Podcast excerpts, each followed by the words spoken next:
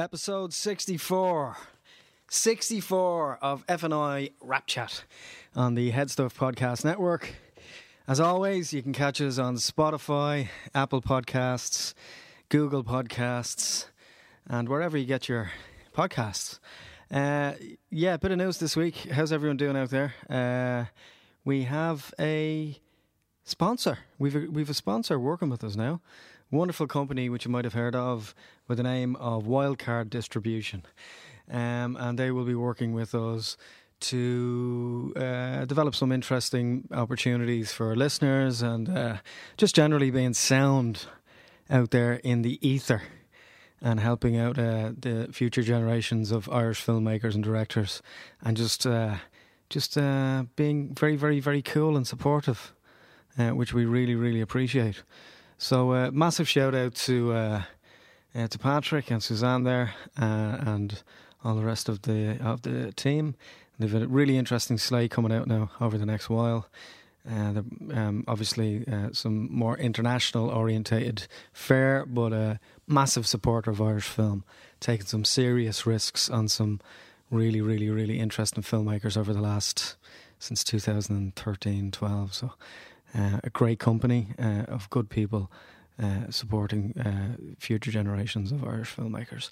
As always, if you'd like to support FNI Wrapchat, you can head on over to uh, buymeacoffee.com forward slash FNI. And uh, yeah, buy us a coffee, two sugars, a drop of milk. Um, and if we see it in town, we will uh, buy one back if we recognise you. Um, so yeah, today we have a, a really, really lovely person, um, a director, uh, um, a woman working in film and television uh, with the name of uh, Imogen Murphy, who is uh, um, a TV director. Um, and, and somebody who's worked in a number of roles over the last couple of years uh, in documentary and shorts, and um, uh, someone who has just worked incredibly hard to get where she is and has a wonderful new TV show.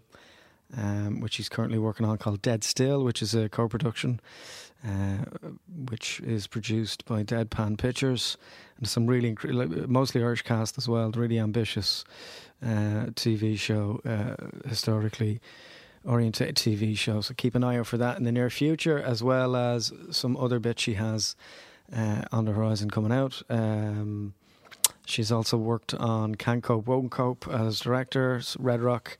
Um, Cry Rosa, really interesting short addressing uh, uh, some really important issues about about uh, about uh, kids uh, growing up uh, mixed mixed race child growing up in Ireland, um, and yeah, she is a legend. So, without any further ado, Imogen Murphy, thanks for listening. In.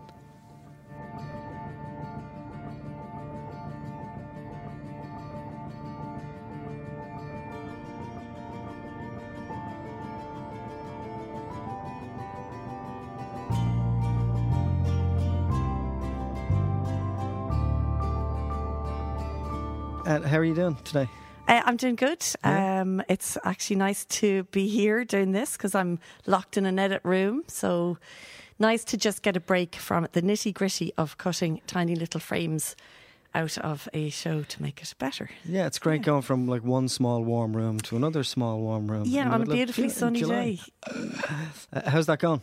Uh, it's good. We're um, it's going very well. We uh, it's a show we are not long wrapped filming, mm-hmm. and we just picture locked on Ep one. Okay. Pretty much this morning. So that's always a good feeling. You seem really positive, so it must be going well. Yeah, it is. I mean, you have your ups and downs. Uh, editing is a really, you know, such a contrast to shooting. Oh. And I came direct from literally finished the shoot Friday night into the edit Monday morning. And of course, you're looking forward to a bit of calm and, you know, sit with the editor and someone might bring you a coffee and it's lovely. but um, after a few days, then you, you start, of course, hankering back to being out there shooting and being busier and, and the liveliness and the, the craziness of shooting, which which I do like. Yeah, which do you prefer? Do you prefer kind of putting the jigsaw puzzle together or throwing all the pieces out on the table? I probably prefer the shooting part of it because uh, there are unexpected things to come when you're shooting. Yeah. Um, and the lovely surprises that come, and the, you know, at the time, what seem like catastrophes to come. So that unexpected thing and bringing the thing to life, you know, you see a thing coming to life in front of you. you, you know, the actors do something amazing, or Yeah. you find a lovely location that works, the light comes in, oh, everyone's ready to go shoot, it's beautiful. Um, in the edit, it's enjoyable solving the problems, but there is nothing really new. You know all the material. So that's kind of that's one big difference and that's why I'm probably a bit more inspired by shooting rather than editing. Mm. And uh, that's am I assume am I right in assuming that's dead still? Is it? Yes, uh, this is Dead Still. It's a six part um, mystery drama series, and, and it's made well for a few a few crowds all over the world, but here in Ireland, it's RTE who will be showing it uh, at some point. And Deadpan are and that. Deadpan Pictures uh, of Dublin um, produced it, and, and we've actually had it with them for a couple of years. Uh, the project's been four or five years in the making. Uh, myself and John Morton, who's the main writer on it, we've been kind of working together on various things for years, and uh, we had this, tried to get it off the ground, um, wrote a pilot, and kind of worked. It's out. it's gone through a couple of different guises, hasn't it, up to this point? it has, Wasn't yeah. it shorter form at the start? It And- was yeah. actually. Do you know what? We were just thinking back about four or five years ago. Um, we wanted to put something in for RTE Storyland. Uh, Listen to that, folks. you you can take something, you know, you know that was part of that initiative and go on and make it happen Yeah. somewhere else. You can. It, it's slightly unbelievable because I think it's it's maybe the rarity, but that's not to say a thing doesn't happen. Now, it didn't take a direct route. It didn't go in. In fact, we put it into Storyland and we we you know made a promo, one minute promo or something like that. Mm-hmm. They didn't really love it, or they just didn't think we could exploit it in the Storyland format because it's actually a period drama. So that costs money, and you know, I, mm-hmm. I get it. It didn't work for them, but then we we went, no, we won't give up on it, and we'll we'll pursue further, developed it. Then once Deadpan got involved, you know, Paul Donovan and there went and uh, miraculously raised the finance um, for us to shoot. Yeah, so it's a period drama, six one hours. It's a it's a um, weighty enough project, but Y- it's been, been great. Really ambitious. It's like really like the type of project that we should be making. Yeah, I think it's something a bit different. I mean, it's got a lot of humor in it too. It's there's comedy kind of elements in it. It's not a straight telling. It's a little bit askew. Yeah, yeah, and it's Um, mostly an Irish cast, isn't it? It is mostly, I- I think, it is mostly an Irish cast. We have one or two Americans, Canadians, but the the lead cast are all Irish. Yeah, that's wonderful to see. Yeah. Um, so yeah, like I don't want to push it because you probably can't talk a great deal about it because it's still not made. It's like asking you how the house is being built, and it's like, well, the foundations are there, so can't tell you what color the walls are going to be. Um, can I go back to kind of when you started out? Um, tell us a little bit about how it all happened for you. Um, were you kind of film centric when you were younger? Um, was it something that was paramount in your mind, or did it just kind of happen by accident? Um, I, you know, I was younger and grew up with no, there was nothing around me um, to suggest filmmaking. Um, and I, and nobody in my family, there was no connections, nothing like that. So I would have said, you know, there was nothing leading me there. Um, but actually, thinking a bit more deeply uh, on it, I'd have to say, you know, in my family, particularly my parents and particularly my dad would have been, they were kind of just big film fans.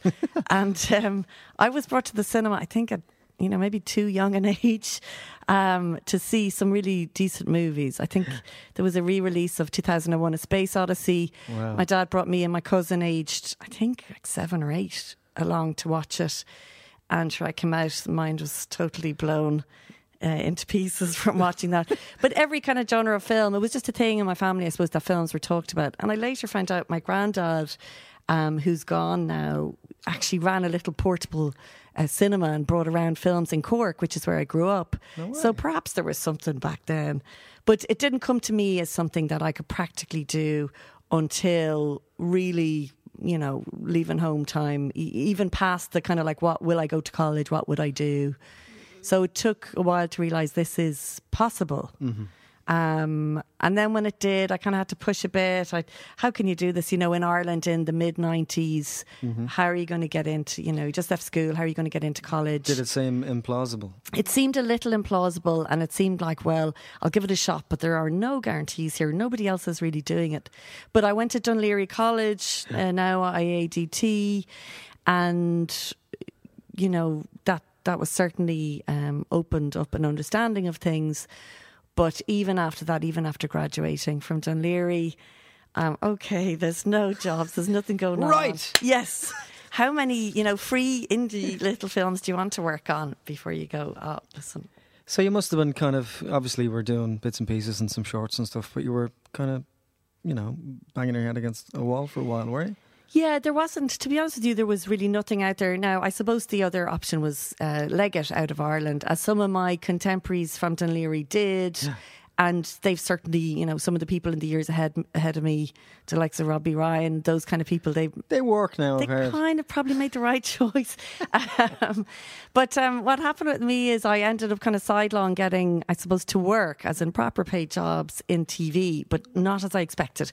I, I had been doing little drama short films, and a, a pro- couple of producers in Dublin saw them and just asked me in to have a chat about doing some of their programs, which were documentary programs. Mm-hmm. So, you know, this was probably like my first paying job. You know, it was such a delight to do something, be in the world, and be paid that I said, "Oh, I'm very happy." I'm to do so lucky gig and so grateful to do Yeah, this you in, know. in, in, in any form. in any format, and you ring your mum and say, "Oh, I, I've been paid an actual salary."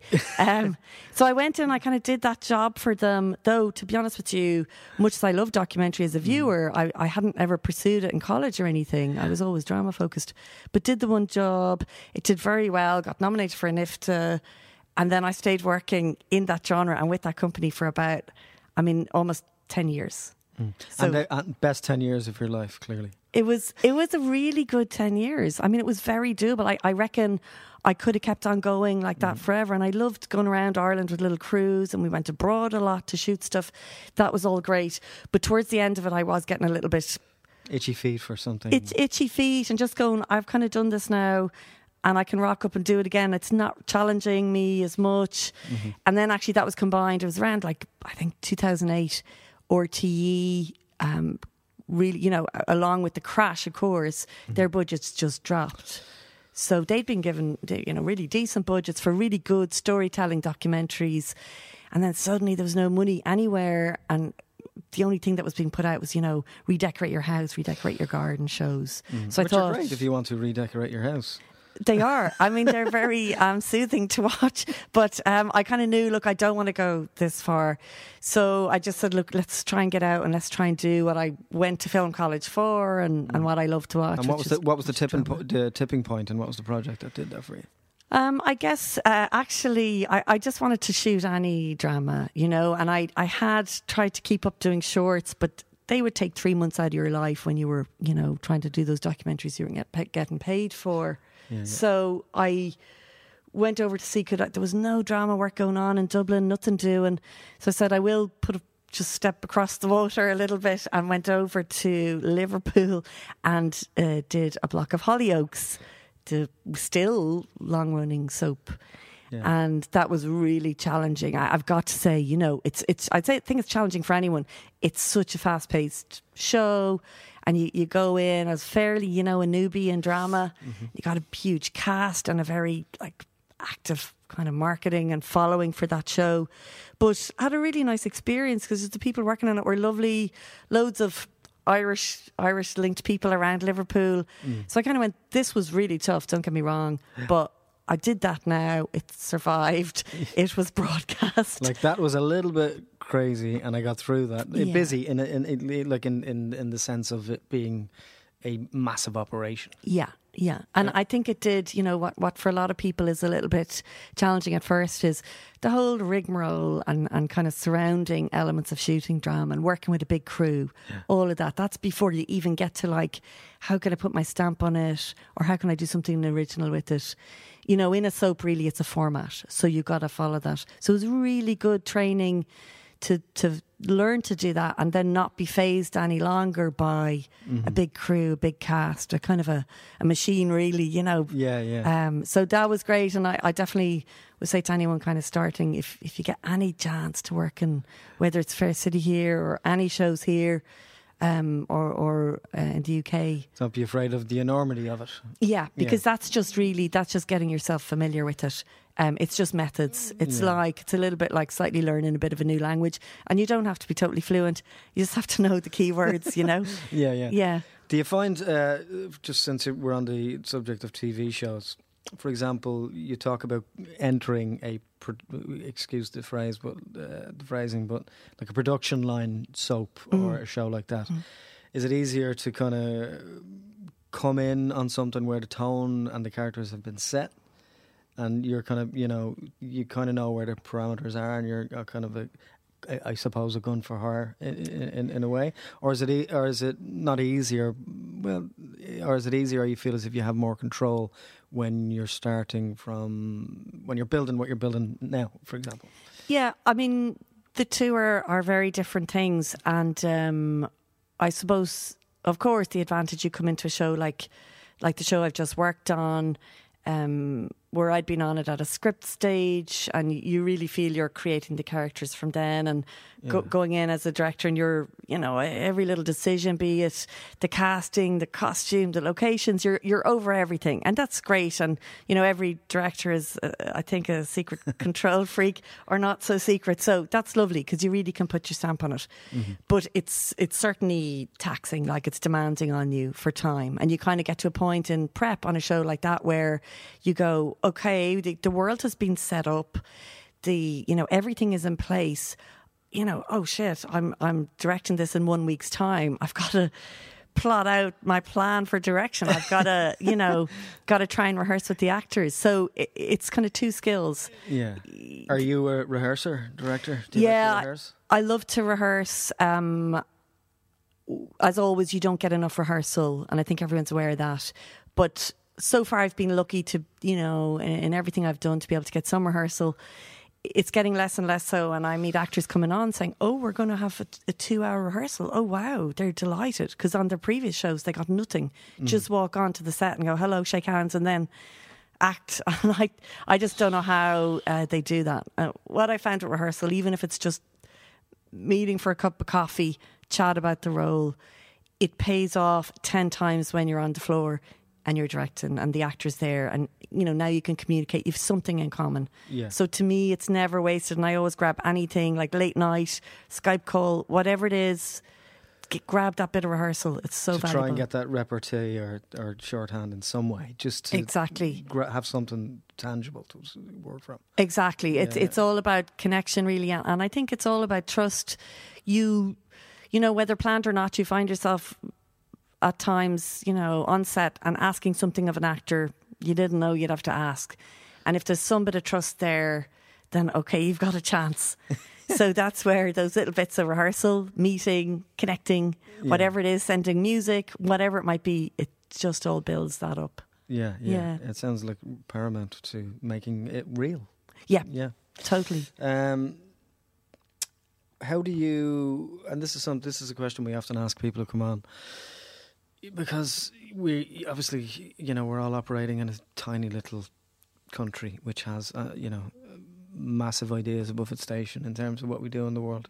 How do you deal with kind of knockbacks, rejection, mindfulness in those scenarios um, throughout your career so far? Yeah, I mean, do you know when it comes to rejection, um, the the thing, you know, or knockbacks or project not going off the getting off the road or not getting a job or something like that. Honestly, the way for me I've always dealt with it is going, okay, that wasn't great. I don't feel particularly good, but but I think to myself of all the actors I know who are literally knocked back, maybe four or five times a week if they've gone up for four or five jobs. And I just go, to me, nothing compares. My feeling of rejection just cannot compare. Um, so I always feel you actors, you know, At least, at, at, least we're not getting individually rejected. Thank God. this is it. And you're not being rejected because of your face or your hair or your Yeah. accent or, you know, I, at least I hope, Paul, though, maybe there was one or two. no, it happens. Um, Um, what What do you think is the most important lesson you've learned over the years in terms of where you are now? What would you kind of say to yourself? I don't know, fifteen years ago, twenty years ago, when you were starting out with all this.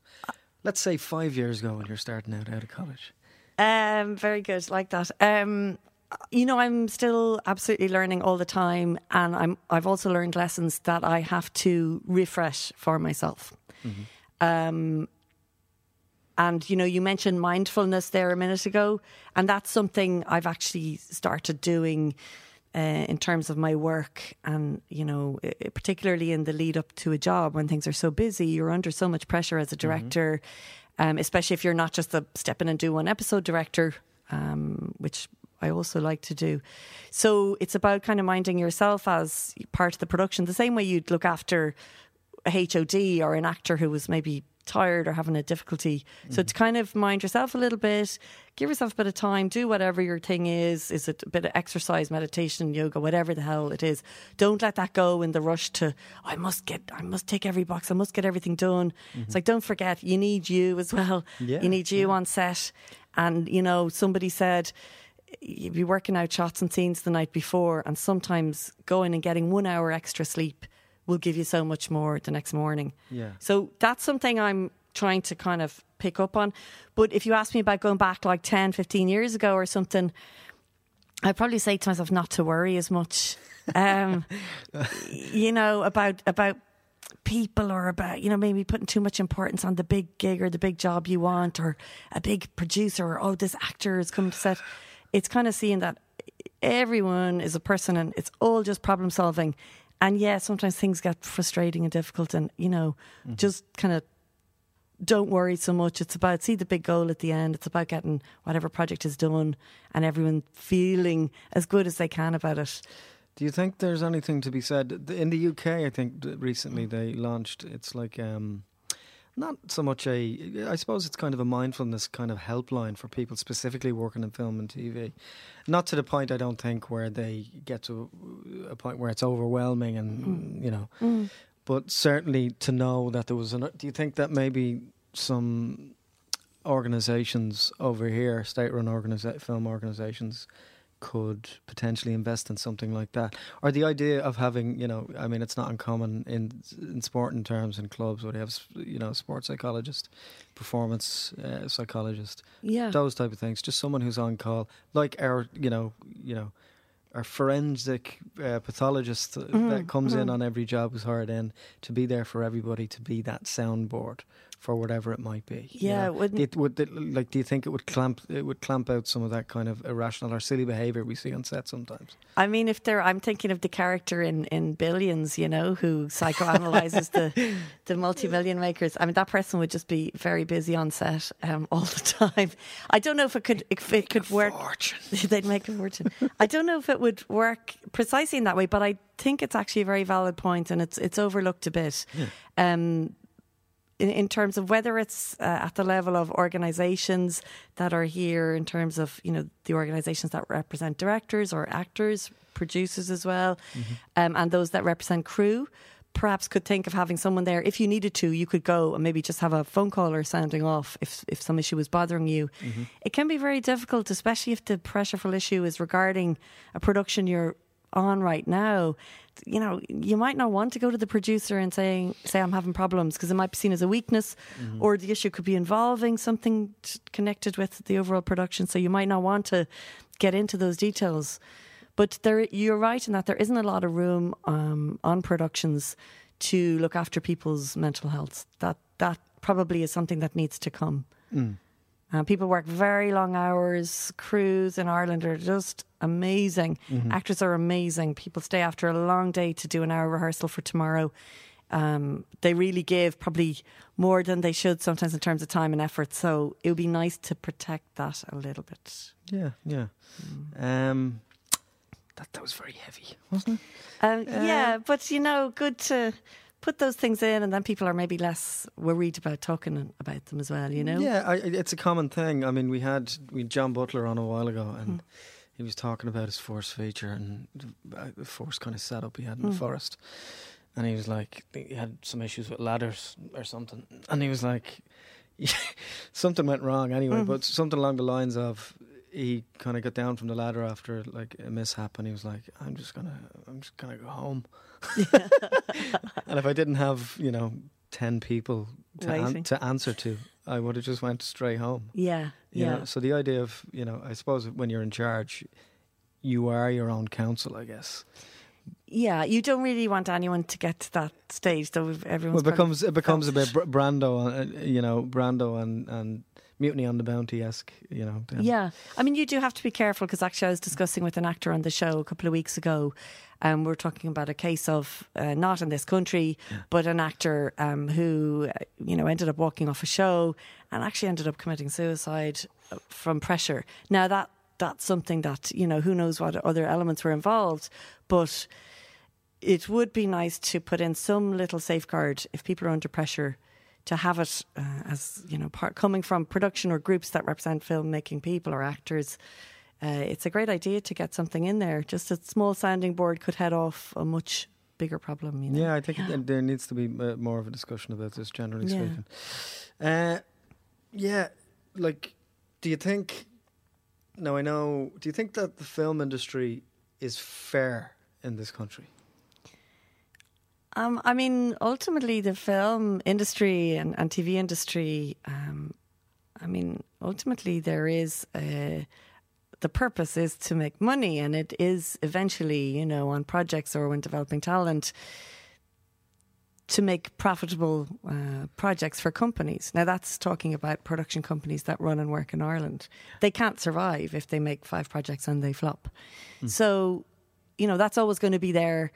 Of course, then there's uh, there's the remits of of uh, organisations like Screen Ireland who who you know are there, I suppose, and are funded by public funding to and, and and do their best, you know. Oh, absolutely. And part of their remit uh, is to kind of to promote Irish filmmaking, to promote Irish culture through that, so that Ireland like has a cultural voice uh, in the world, um, because a lot of that is expressed nowadays through, you know, through something on the screen, whether it's film, TV, whatever else. So it's really important they do that, and that that then is not always linked to profitability. Yeah. So it, it can be, you know, th- those two things can butt heads sometimes.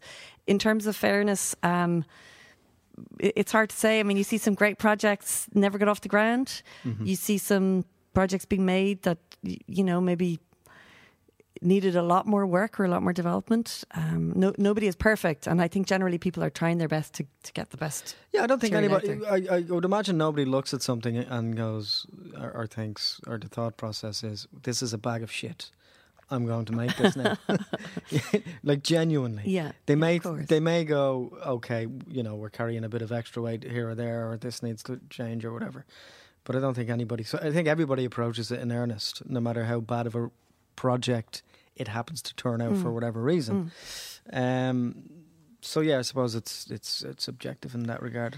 It is, and I mean, there's another element which you know anybody uh, working in the, the film or TV industry in in the states will say, well, if you want to make an indie film there, I mean, okay, you, you start in a million different ways, but you don't have a state funded body like Screen Ireland helping to develop you or or you know paying for a first draft of a script.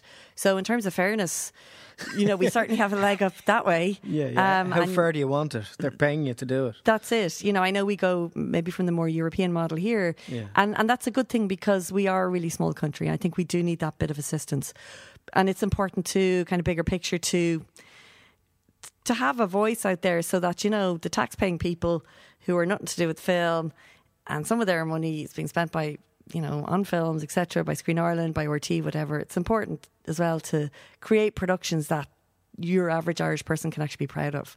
To to be seen like this is this is working, this is having an effect. Every Irish person is proud of, you know, whether it's a sporting, cultural achievement, you know what we're like. And it's important to keep that in mind too. Let's let's let people allow people to be proud of what we we do, you know. Yeah, absolutely. And it's you know, uh, charity starts at home. So you know, support hashtag support Irish film and TV. You got it. Um, w- w- do you think? Um, how do you think the whole the whole gender parity scenario is panning out so far, from uh, a, a female director's perspective? Yeah, I mean, there's been a lot of changes in the last couple of years, of course, um, in terms of gender parity. um, all of the movements that have started worldwide are obviously focused on um, somehow getting some kind of equality in terms of screen work that's created by or represents women on screen. Mm-hmm. Um, so, kind of ultimately, to go to the root of it, uh, the point of it from from my perspective is, uh, let's you know, there's there's a whole new generation of kids coming up, and let the female half of that generation be able to see on screen role models, characters that reflect them, challenges that they can identify with, and let's not have it be so male dominated. That's just a simple issue of fairness or equality. Yeah. And it seems to me that the kind of movements and organisations, both here in Ireland and elsewhere, that have been set up to promote that, are trying to trying to kind of achieve that. So there's more parity representation on the screen, and also in terms of employment, so that there's not a perception, oh well your cameraman will be a man. Yeah, that there's yeah, yeah. a there's you know employment equality as well. Um, it's, it's, a simple matter of fairness. Fairness, yeah. albeit running uh, running pretty quickly to catch up. It's a matter of fairness and equality, and, and should be treated as such. And as a father, as a father of a young girl, hmm.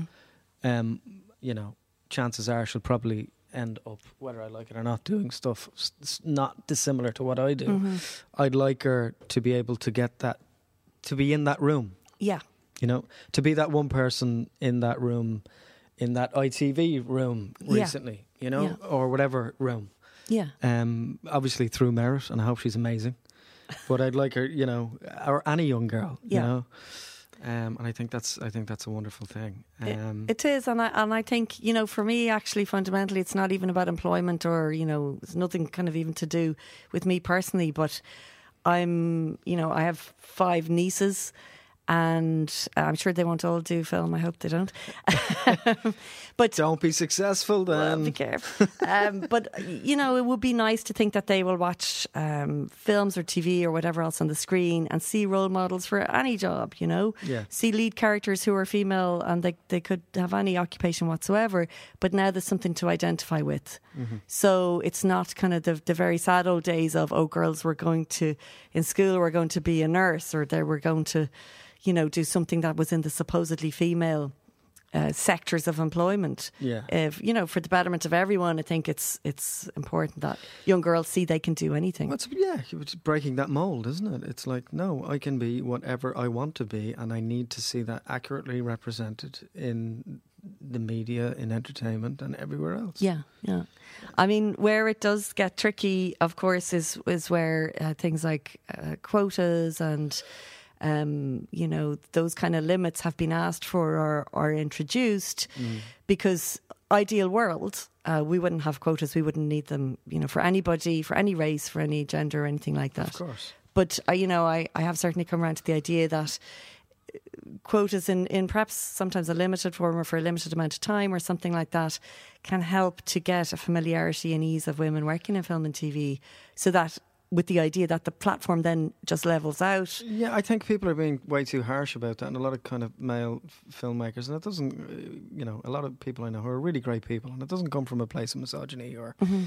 anything like that. It's just like, you know, and I'm sure you've heard it. The best person for the job, of the course. best script should get all this X, Y, and Z. Mm-hmm that doesn't happen regardless of the issue that's happening anyway. So that's another separate issue, I think. Yeah. It's like the best scripts aren't always being picked mm-hmm. anyway. Mm-hmm. It doesn't matter who writes it. Yeah. So kind of get your head around that first. Yeah. You know, without picking specifically zero, zero, zeroing in on that and saying, well, that's why. Yeah. That's why. You didn't read the six. So don't assume that, you know. Yeah. You know, they were amazing. Because yeah. they probably weren't. And probably not female led or driven. Yeah, and and it's uh, to me it's all about familiarity. Mm-hmm. If you know script readers or funders are getting more and more used to seeing female names on scripts or heading up projects, it just becomes the norm. It's not really even addressed. Oh, here's a uh, here's a script by a, a female writer. Yeah. So familiarity just allows the the playing field to become more even. And you know, look at look at what's happening in women's football.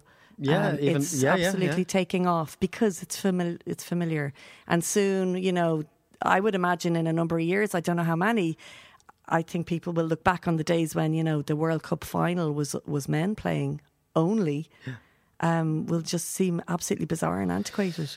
Yeah, you know, um, if you want to make an omelette, you have to break a few eggs, don't you? And it's kind of it, that's kind of the the way it needs to be. It's like yeah, every some people are going to have their toes stood on, you know, for whatever reasons. But in order to achieve a level of fairness and and and uh, I suppose a deeper and greater sense of humanity, we, we need to do things to to speed things up. Yeah, I think so. It's like any change, right? You know, any change comes with ruffling a few feathers, and, and look what we've done in Ireland. You know, with gay equality and marriage. Oh, it's it's, it's, incredible. Everybody should be incredibly proud of it. Exactly, um, and and of course some some people might get upset, but you know, once the, the playing field is level, then everyone, you know, what we really want to do is forget about all this. It doesn't matter about the gender. Let's just get on and make really good projects. Yeah, you know. and just wait for time to pass because idiots get bred out eventually. Well, it'll take a while, but you know. Yeah, it takes. It does take time, but um, um, I, am optimistic. Uh, just one or two questions before I let you go. Um, what uh, what's good writing? Oh Jesus! Um, that in, is a tough question. In two in two minutes or less. In two minutes or less. I don't know, you know, I don't know in a nutshell what good writing is, but I, I know when you read a good script, the there are a few pointers immediately uh, that stand out, and they are generally associated with a good script. So if you see that scenes and characters have been worked on, you can kind of feel the layers of work that have been done. Yeah. Um, it's it's you know that may be drafts or it may just be the writer's process. Uh, something has been worked on s- to such an effect that um, it's making it really palatable. You know, it's like cooking a dish. Mm-hmm. You've got to refine everything, you've got to taste it, and you've got to maybe make it 12 times before it comes out right. And you can see that on the page versus something that is like someone had a great idea and they kind of lashed it out and they polished it a bit there is a difference. Um, and the other thing I, I, suppose you see is that the the the power of a good idea, you know, in, in terms of story, um, the, the, unexpected uh, turn in a script that that yet is seems completely like it was meant to be. I think those things actually generally come out of good character writing. Yeah. So it's it's a it's a lack of cliche in character. There's nothing more refreshing than to read um, a, a, character who you think you've never come across before. Mm. Um, so I think it's for, for people to, you know, when writers invest that much in their characters, then I, I always feel safe reading it and I know I'm in for something interesting. yeah. um, I, but I wish I could say exactly what good writing is because then um, we could, you know, we could all do it. And uh, I guess it doesn't it doesn't feel like you're reading, does it? It it doesn't. I, I read a script recently, um, and I think it took me 55 minutes, and it was you know 120 page script and literally at the end, I went, no way, that I didn't look up from it. Now that's rare.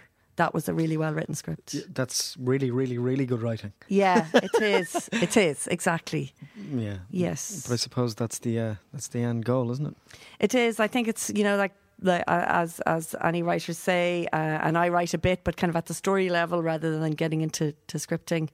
But when you're into scripting, it's it's redrafts and redrafts, and and doing that all perhaps before before showing it to anybody else, mm. before all the heads come in and all, all the notes come in.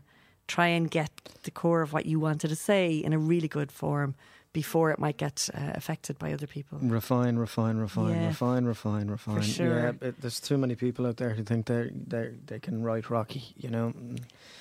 Yeah, it's in, it's difficult. Like I've been, week, you know. yeah, I've been in a situation where we had a good script. It it, it wasn't fully there by any means, but um, other people in terms of funders, etc., came in, and you know, on that occasion, it's a while back now, but it, it yeah. the thing did get diluted down, and then we we you know the thread was lost. So ideally, get it really strong, and and then's the time to bring in other people, and then mm-hmm. you're getting something positive from their notes, you know. Mm-hmm. And fight for yourself as well, you know. Yeah, because it can go either way. I'd imagine. Yes, you know, you can lose it. It can lose its sense of identity and its magic. Exactly. There's too many people involved. Yeah, exactly. Uh, but how do you fight the system? That's another podcast. uh, listen, thank you so much for coming in. Thank you so much for having me. I uh, enjoyed it. Yeah, thank you. Um, and very best of luck with Um, what's the name of the show again? The name of the show, uh, period mystery drama, is Dead Still. Dead Still, and you have a short, I, I believe, a, a, short coming out as well. Um, yeah, there's a couple of things coming out, a, a short, and um, did another uh, TV pilot recently. So it's all all floating up in the air, and some of these will land maybe end of this year, maybe beginning of next year. Lovely. Uh, very best of luck. Thank you.